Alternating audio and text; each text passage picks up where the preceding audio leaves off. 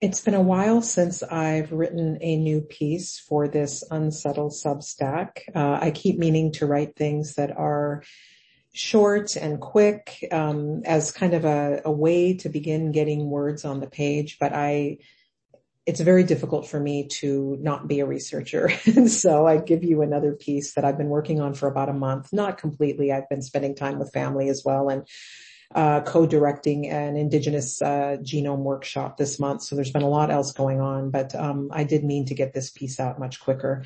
Um, but I do go through a couple of rounds of editing and uh, informal peer review from uh, colleagues who know my work and uh, know this content pretty well. So here is the newest iteration uh, called What the Hell's Wrong with You? Three Stories of White Bullies. White Bullies story number one. In the past six months, I've been thinking of an incident that probably happened in the summer of 1979. I was about 10 years old. I am pretty sure it was my summer before sixth grade. I simultaneously laugh out loud and am filled with embarrassment when I think of that day. My mom dropped us four kids off at Lake Phalen in St. Paul, Minnesota, where we lived and where I am this month visiting family. She probably went to work or ran errands. If I was 10, then my sisters were nine and seven and our brother was six. That was normal in the 1970s and 80s. No helicopter moms for us. I remember a few white kids had moms like that. They tended to wear color coordinated Dr. Scholl's wooden bottom sandals with their plain and tidy outfits. They had their hair cut in bobs sometimes with a slight feathering like Princess Diana. They seemed bland, overly attentive, and mildly oppressive to me. There was a beach, quote unquote, at Lake Phalen. You know, those half pebbles and dirt, half sand beaches at little lakes that dot the north and middle of the so-called USA by the thousands. They usually have lots of weeds that scratch your feet and legs if you swim in them, and the fish that come out of them taste like lake down to their many tiny bones. We definitely would have swum, and my youngest brother and sister probably played in the sand. I don't remember the details of the day until the embarrassing incident. Our mom was due to pick us up later in the day, judging by the angles and color of daylight in my memory. The incident happened between 5 and 6 p.m. Our mom would have been picking us up just before supper, as we called it then. I don't remember how the white boy of about 12 years old approached us. I do remember that he looked like Danny Partridge from the TV show about the singing mom and siblings, The Partridge Family. For the next 45 minutes, Danny Partridge proceeded to gaslight us. I would have said brainwash back then. I recall redheaded Danny ordering all four of us like little ducklings, although I wasn't much smaller than him, to keep walking in a line around the lake. He said his older brothers were off in the trees watching. Of course, we couldn't see them. He told us if we didn't keep walking where he told us to go, his brothers would come running out of the trees and beat us up. Lake Phalen is over three miles around and our mother was due any minute to pick us up in the parking lot. I often laugh when I think of that day, but in that moment, we four siblings were scared. I suppose it had something to do with the fact that when we weren't living in the country on our Dakota reservation, we lived in the Twin Cities of Minneapolis and St. Paul, in sometimes rougher neighborhoods. In the eyes of whites, my mom was a single mother, but we had a lot of support from my grandmothers. When we lived off reservation in the cities, we lived in places like the Little Earth Housing Project in South Minneapolis, or we lived in a walk up on Van Buren Avenue in Frogtown, then a working class, poor white and POC neighborhood in St. Paul. We lived above the Native American GED program office that my mother directed. In my childhood, children ran feral through urban neighborhoods along with the dogs and were regularly subject to the whims of neighborhood bullies. Sometimes that involved physical beatings. I remember frequently crossing a dangerous urban street to get to third grade in order to avoid the cement walking bridge that had dark corners and mean big kids hiding, waiting to chase and beat the younger kids that came by. I was not a fast runner. To us, this bigger white kid at Lake Phalen with the imaginary brothers was a conceivable threat. I remember feeling so sure that his bravado was an indication of actual danger. I went where he told me to go, and my younger siblings followed.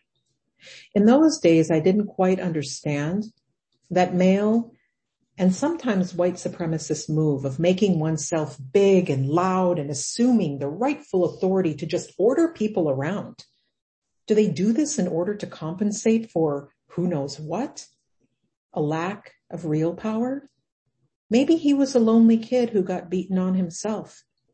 Maybe he was just a mean little jerk. I mostly remember being hot, tired, hungry, and worried that our mother would have the cops out there looking for us. After walking about a mile, it was suddenly time to make a break. We were away from the trees and we figured if his brothers were there, we might make the parking lot where my mother should be waiting, fingers crossed, before they caught us. We ran. He didn't come after us. No one did. We got to the parking lot out of breath and relieved, and my mother was pissed. Where the hell have you been? We told her the whole story with drama and urgency. What the hell's wrong with you? There are four of you. You could have taken him. She was not sympathetic, but incredulous that we let some white kid force us to walk one third of the way around the lake. White Bullies story number two. Midway through sixth grade, after Christmas of 1979, I decided I'd had enough of gritty urban life, and I asked to once again move back to Granny's house. My great grandmother lived on our reservation in southeastern South Dakota in a small two bedroom house with very few doors and many books. There were no neighborhood bullies, just the neighborhood dogs who never knew a leash and who would chase extra hard when I rode my bike on small town streets, my legs on the handlebars to avoid getting bit. I lived with Granny for the next several years. As luck would have it, I found my white bullies on the junior high playground of the reservation border town. They were three middle class white girls and all three were cheerleaders. that part cracks me up. It sounds like a 1980s teenager film. Jeannie, Jackie, and Shelby, names changed to protect the not so innocent, harassed me daily on the playground after lunch. One spring afternoon, there were still patches of dirty snow on the ground and the prairie wind was blowing as it often does. I was standing off alone for some reason. I did have a core group of friends, but I was apart from them. The three cheerleaders decided to pounce, not physically, but emotionally. They saw me alone and recruited a go-between to give me their message of hate as if I didn't already know it. They sent Tina, a girl in their grade, which was one above mine. I don't remember the details of their message, but I saw red, as they say. Not because of whatever they said, but because they sent Tina, she was a short rocker looking girl who also looked white, but she hung out with natives mostly. She could sprint like a rabbit. I never knew if she was native or white, but I had considered her, if not a friend, then a friendly. I liked her contradictions. And I knew she only came bearing the cheerleaders' scornful words because she was intimidated by them. That was the final straw for me. My usual tactic with their mocking was to stoically ignore them. I would summon all of my courage to walk silently past them, refuse to look at them as they huddled in a little group and laughed at me in the hallways or in the lunchroom. Man, my days were stressful. In retrospect, I understand that their derision of me might have been in part due to their confusion and perhaps even jealousy, or maybe they were just mean girls. I was in many ways a small town, timid native kid who often kept quiet so as not to attract negative attention. I lived with my great grandmother and great aunt in a humble little house. We didn't have a car. Granny never learned to drive. But because I occasionally lived in the more urbane Twin Cities, and because my great grandmother, who didn't have a lot of money, would still spoil me and order some of my clothes from a higher end catalog, I was the first person in my school to have the original Gloria Vanderbilt signature jeans. I don't know if people who weren't adolescents in 1980 can fully grasp what a fashion coup that was. The small town kids in Wranglers and Lee jeans thought I dressed weird. Or so I heard. I think mostly it was hard to assign me to some junior high social category box in our red, white, racially divided town. Let's return to Tina. Mean girls coming after me was one thing, but them intimidating an otherwise kind girl into doing their dirty work seemed even more unethical. I just looked at Tina, then I turned toward the cheerleaders. I walked up to Jeannie, Jackie, and Shelby and let them have it verbally. My mouth, it turns out, is faster than my legs and tougher than my fists. I don't remember exactly what I said. I do remember swearing at them and using the F word for probably the first time in my life. I told them what I thought of them. Then I turned away and put one foot in front of the other with forced calm. I walked straight up the front steps into the old brick school building. I can still feel the prickles in my back when I think of it. My backside was waiting for the attack of the cheerleaders. For their collective weight on me, I walked and I waited for them to maul me, pull my hair and drag me to the ground. But I didn't care. I'd had enough. I walked up the steps. I opened the heavy school doors. Still no attack. I arrived in the school foyer and turned around to look back outside through the windows and the great doors. The cheerleaders were standing there where I left them, their mouths hanging open. Are you kidding me? I thought, that's all I had to do? I was so pissed at myself for being silent through a year of their relentless mocking. I had done it again, acted like that day at Lake Phalen. Unlike with Danny Partridge, I didn't fully believe what the cheerleaders told me, yet I still struggled to wholly reject their words and judgment. I was in an internal battle when they daily assaulted my self-esteem. On one hand, I did not believe that we as Dakota people were culturally beneath whites as they would explicitly or implicitly tell us we were. I knew too much history. My family and our tribe made sure of that. I'd also been taught indirectly that I was an individual self within a broader Dakota people, and that was a worthy position to be in.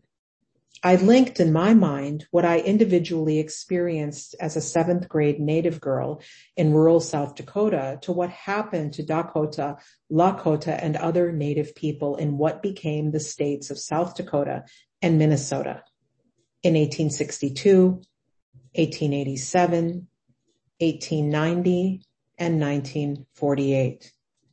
I knew my injuries were comparatively small next to those of my ancestors. Yet my experience was in part shaped by that history.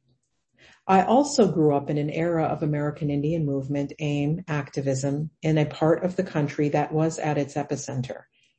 I got young a sense of the workings of structural and anti-indigenous racism, that enabled not only the theft of land, but ongoing settler cultural attempts to attack us as peoples and as individuals.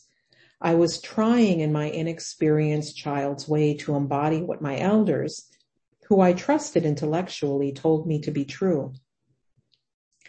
Back in 1980, at the age of 12, I did not, of course, have these complicated words to describe a structural versus individual analysis.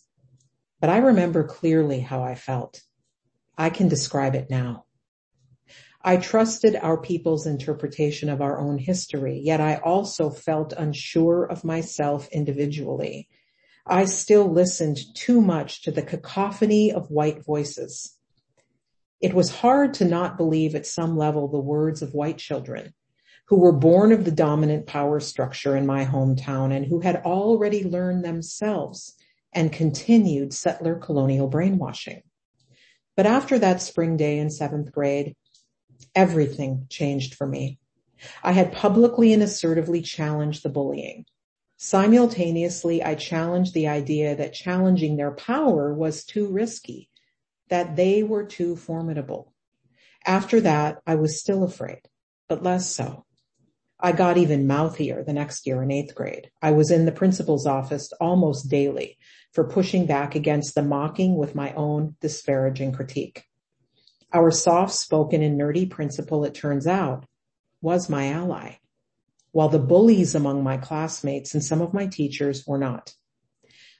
I would like to think I spoke truth to power, as they say these days. In junior high, it seemed like those middle class white kids and the teachers who permitted their bullying had a lot of power. Every day over the past seven months, I've recalled Danny Partridge and the cheerleaders after years of not thinking about them. I thank them for hard lessons. It turns out they prepared me for the current onslaught of gaslighters and the institutional decision makers who permit them. White Bullies Story Number Three. And I open this final story with a screen cap of a tweet that I tweeted on June 24th. Uh, and I tweeted, since everything is connected, here are a few lines to help make sense of the news these days. And what follows then is a quote uh, from Sherman Alexie, the native writer, published in 1996. And that quote is, in the great American Indian novel, when it is finally written, all of the white people will be Indians and all of the Indians will be ghosts, unquote. At least that's what they hope. Okay, back to the text. My readers will know about the so-called pretendians, those who falsely claim or exaggerate native identity via false or often tenuous claims to indigenous ancestry and affiliation. I've written, tweeted at Kim Tallbear, and podcasted extensively on this problem during the last seven months.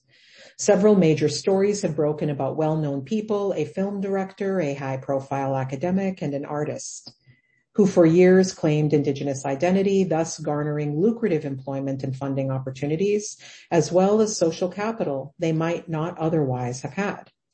All three are now known to have fabricated their ancestry or wildly exaggerated their indigenous affiliations. Another recent breaking story involves an anonymous report challenging the indigenous identities of six people affiliated with Queen's University in Kingston, Ontario quote, investigation into false claims to Indigenous identity at Queen's University, unquote, was published as a Google Doc on June 7th, 2021.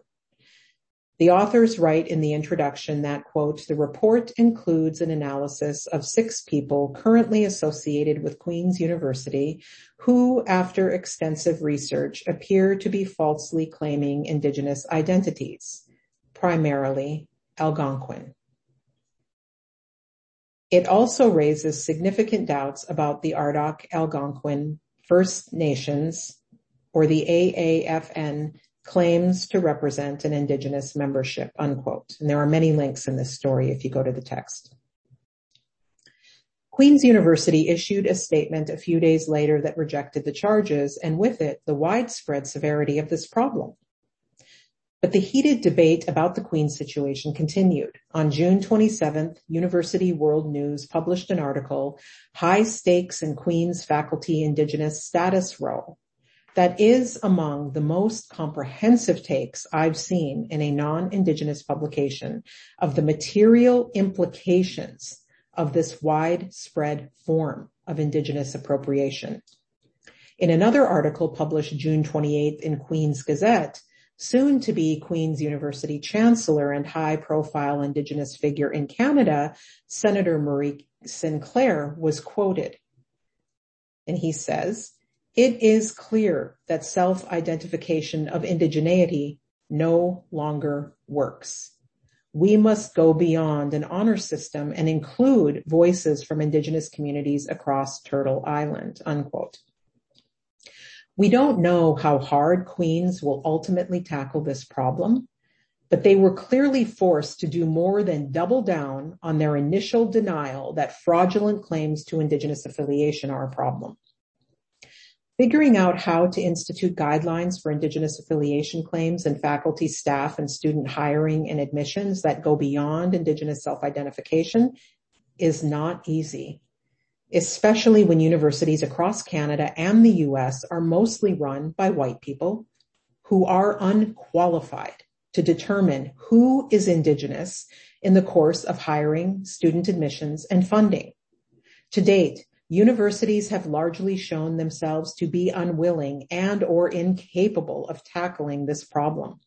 In fact, many are culpable in growing the problem in the last 40 years by uncritically forwarding multiculturalism discourse at the expense of more aggressive and materially focused affirmative action policies. I wrote more about that problem in my June 14th Unsettle essay linked to in the notes below. I and others have explained that individuals and groups appropriating Indigenous identity, not a term I prefer, but one commonly used, is a final act of colonial appropriation. I tweeted on June 22nd, a thread that I will recap here. I noted that I don't feel like most people who play Indian are being deliberately disingenuous.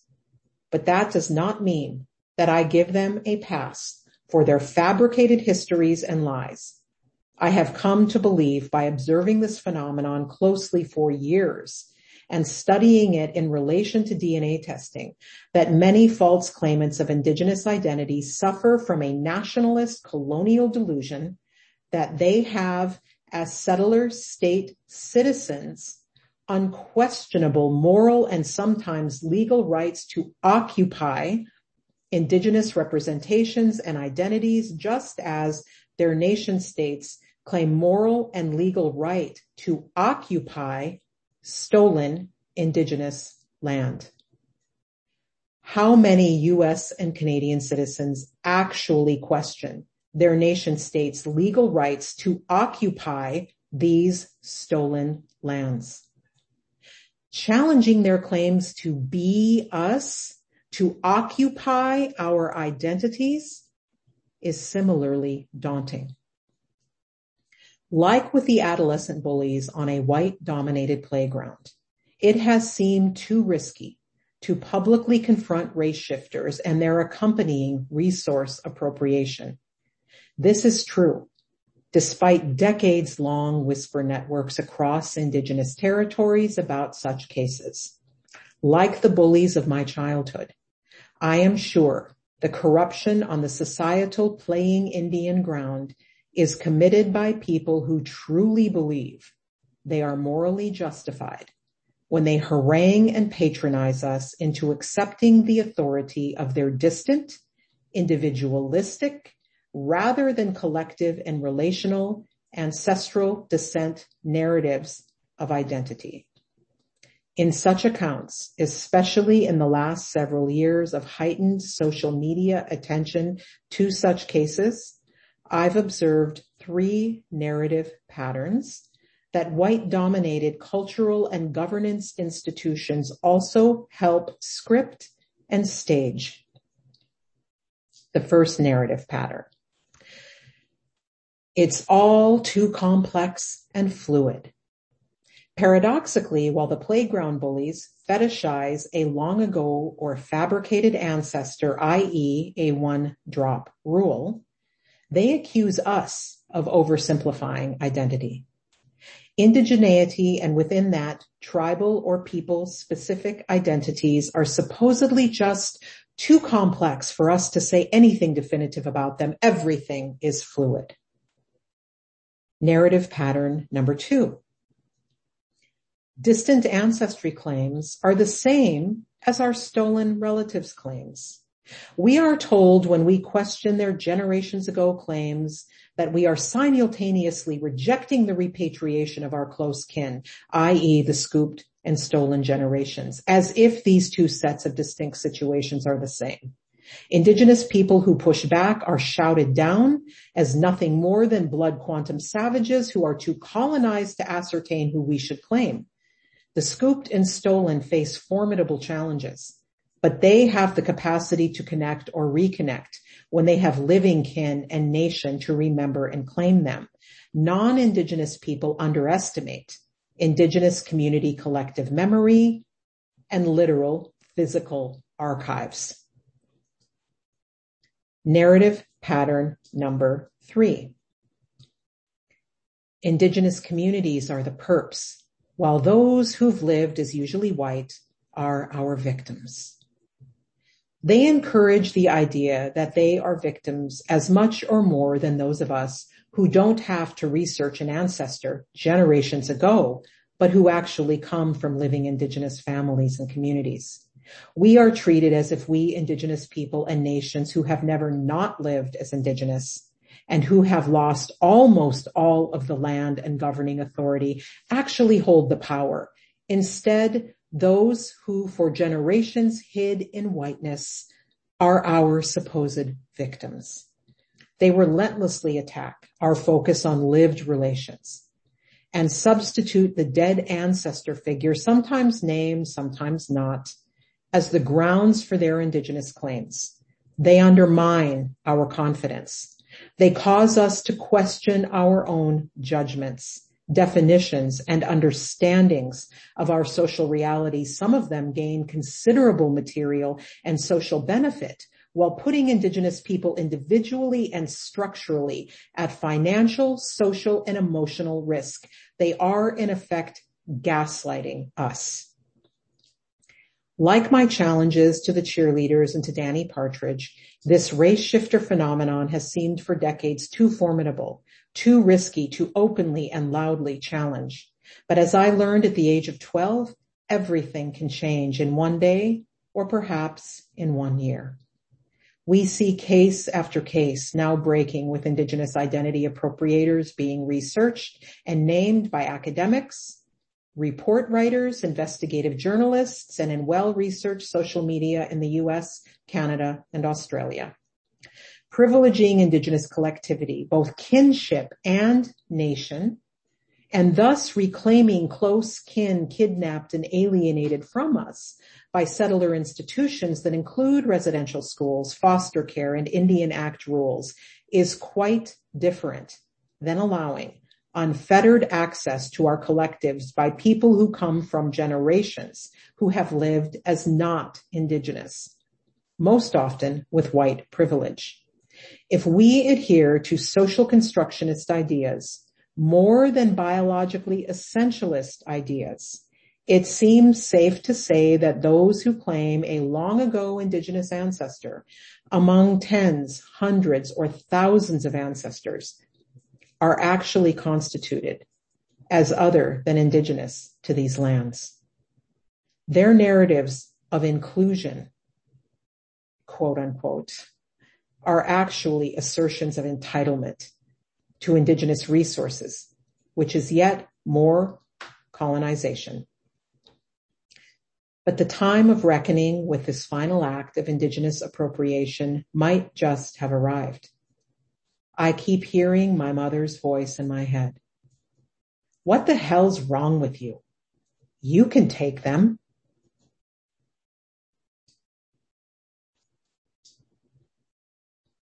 And there's additional background reading and listening uh, below, in addition to links in the text.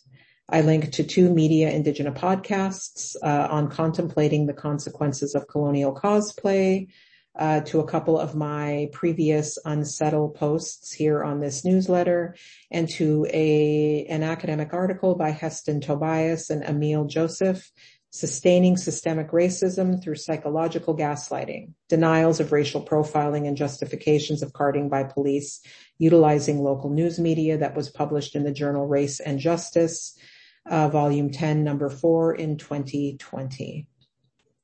Thanks for listening.